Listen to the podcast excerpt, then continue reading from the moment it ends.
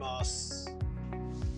はいチャンネルを作ることからね、えー、作って、えー、アナリティクスを見るよっていうのがアナリティクスを見ることが大事だよっていうことが、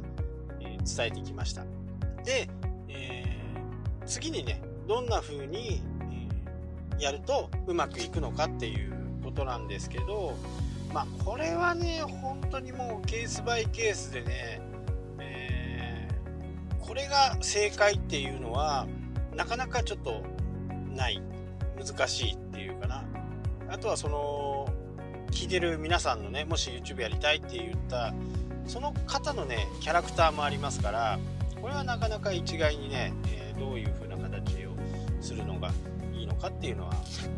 難しいんですね。ただですね、あのー、まず、まあ、テレビをあまり見ない人がもういるかもしれないですけどテレビの番組ってやっぱり長く見てもらう。YouTube もそうなんですけど最後まで見てもらうための、えー、仕掛けがあるわけですよね。例えばテレビ番組でも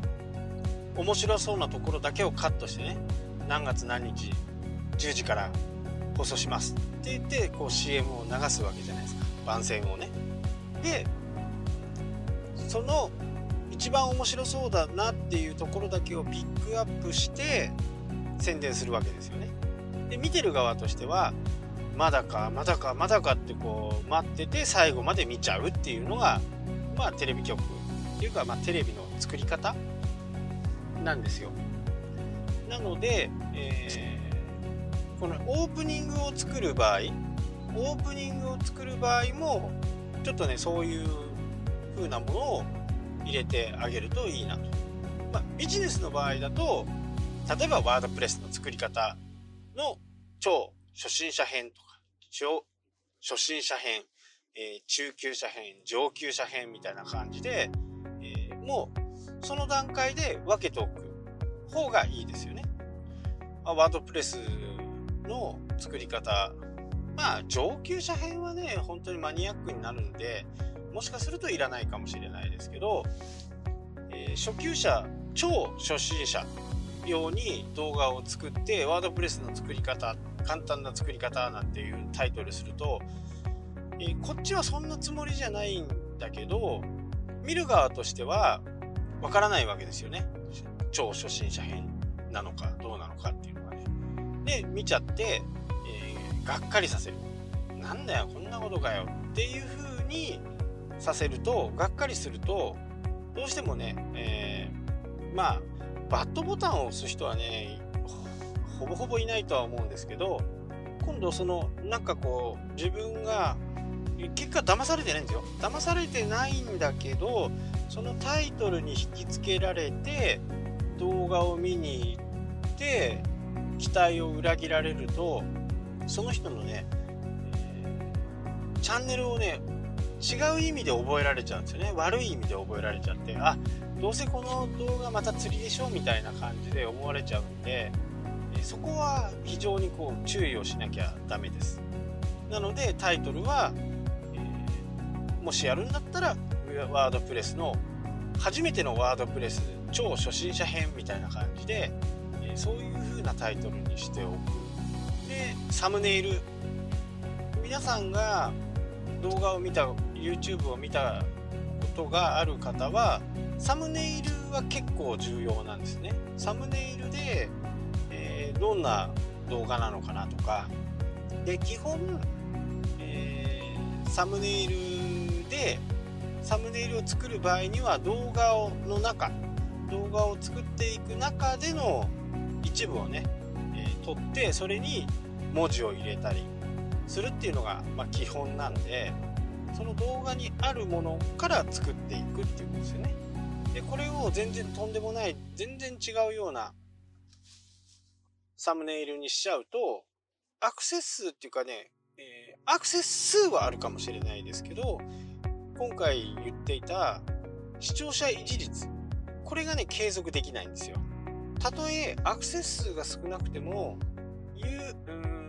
と視聴者維持率をどれだけキープしておくかっていう方がこれ大切です。そっちの方がね将来的に長くね人に見てもらえる。で YouTube のいいところっていうのはもう何年も前4年も5年も前の動画が未だに再生されるっていうことですよね。これはやっぱりこうソーシャルメディアではちょっとない。検索して YouTube 検索で自分がやりたいこと。5年前はワードプレス初心者だったけど今はもうプロ級になった。っ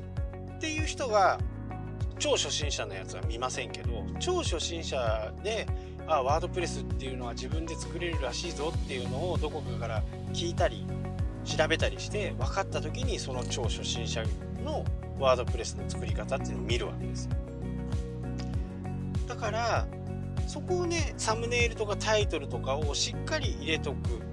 自分の動画と内容が合致したものを作っておくことで何年もね、えー、視聴者を獲得することができます。もしかするとそこからチャンネル登録になるかもしれません。で僕も、えー、YouTube はよく見ますけどやっぱりこう好き嫌いが多分あるんですよね、まあ、これは誰が好きとかこれが好きってね喋り方がちょっと気に食わないと思ったらやっぱりチャンネル登録はしませんしそこはねもう割り切っていくしかないなって思います。そもそもね何千万人もいる YouTube を見てる人がね何千万人もいる中で全ての人にね支持を得ようっていうのはまあまあ一般的ではありませんから。なるべくこう自分のコアなファンをね増やしていく方が結果的に遅い道かもしれないですけど遠回りになってるかもしれないですけど結果的に自分が何かものを売ったりしたいとか新しい商品を宣伝したいとかって言った時には、えかなり強力なね、えー、ツールになります。で、えー、私はね前々からずっと今でもそうですけどやっぱり物を売る売るとかセールスするっていうのに一番いいのはやっぱりメルマガなんですよ。メルマガは相手が登録してくれてそこで個人情報をその人に流した上でその人の情報を欲しいっていうことを約束するわけですよね。なので、えー、少なくても嫌いな人は登録はしないという前提のもとに、えー、立っている。で、自分に気に食わない情報とかなんかこいつなんかうざいなと思ったらすぐ削除でき削除っていうかちゃん、え読者をね解除できる。メルマガ解除できるっていう URL をつけるっていうのが今のルールですからそこを押してもらえばすぐ解除できる。これってメルマガと YouTube、まあ、YouTube の場合は相手側に個人情報は渡さないですけど一つのアクションがあるんですね。チャンネル登録のボタンを押さなきゃダメ。あなたの動画が見たいですよっていう。そこがね一つ、えー、メルマガとちょっと似てるところ。でここで仮にね、えー、そんな人僕の周りにはいませんけど5万人10万人のチャンネル登録を持ってる人が宣伝をするとどんなことが起きるかっていうとやっぱり変なところに広告かけるようにね YouTube の中でしっかり宣伝したりこんないいところがあるんです。あんなあんな風にできるんですっていうようなことを YouTube で話していくだけでね商品は必ず売れます。もう必ずです。もちろんそれがね10億も20億も1億も1000万も100万も200万もするものだったら売れないですけどやっぱりね10万以下ぐらいだったら本当のファンだったら買ってくれます。ここがねやっぱりこうメルマガに近い部分 YouTube ね。なので最近ですとね YouTube のチャンネル登録 Twitter のアカウント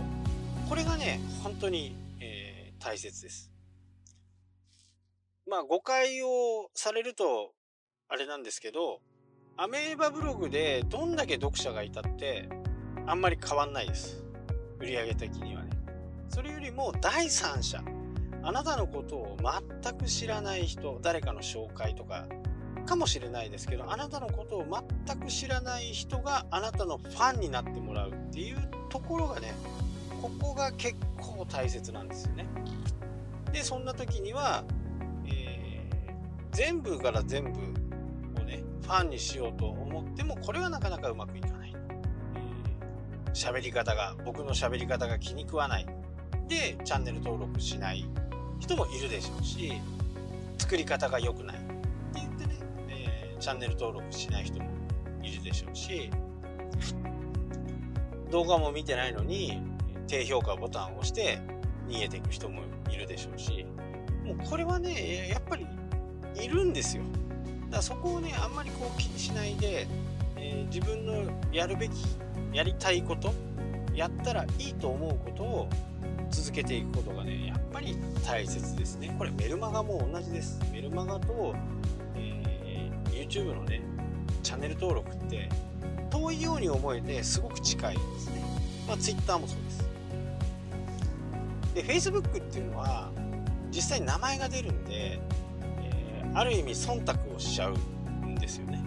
まあ、あの人がいいって言ってるから私もいいねを押しとこうみたいな感じ。でここはね本当に注意が必要なんですね。で Twitter とかね Facebook と YouTube の場合は、まあ、匿名でもね全然こ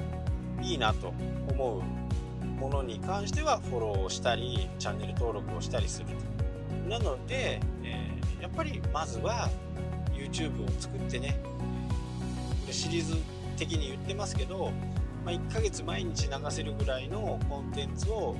もう取っておくっていうことです。取っておいてそれを、ちょい出しちょい出しにしていくなり編集をかけてね、例えば3時間の動画を撮ったと、まあ、3時間でねどんだけ長い動画なんだっていう話になっちゃいますけど仮にね3時間の動画を撮れば1時間のものにするんだったら3本できるわけですよ。30分のものだと6本。15分のものだと12本。7分50秒のものだと24本。まあ1ヶ月分ができちゃう。まあそんな流れでね、えー、動画を撮ってそこで編集をしていく。まあセミナーをやられる講師の方とか、えー、友達同士の中でもこう教えたり教えられたりみたいな感じの関係の人で自分が教える番になった時に動画を撮っておくのがいいです。そうすると後で編集は結構大変かもしれないですけどぱりコンテンツがあってこそ動画が作られていくのでまずはねコンテンツを作ること。なので、えー、例えばファンサービスの一環として今回はタダでセミナー受けてもらえますよ。その代わり動画撮るんで、えー、よろしくねみたいな。このコンテンツは動画に出すコンテンツだから、えー、無料でやります。っていう風な形で、セミナーを2時間のセミナーをやればね、えー、10分にしたら6本12本できるわけじゃないですか、まあ、これの繰り返しでもね結構コンテンツの量、え動画の量っていうのは増えていくんでそんな形でねチャレンジしてみて、え欲しいなとは思います。初めのうちはね質より量っていうところがあります。である程度成熟していった時に初めて質が求められてくるっていう風なね、え形になるんでまずはね30本をどう用意できるかっていうことをちょっと考えてみてほしいなと思います。普通にこうまあ僕みたいにね、えー、ポッドキャストでこう15分ぐらい喋るのはなんてことはないと思ったら動画をねそこで回してみる。そんな形でね、えー、まずはコンテンツの量を増やしていこうという話でした。はいまた明日もやりたいと思いますのでよろしくお願いいたします。ありがとうございます。したっけ？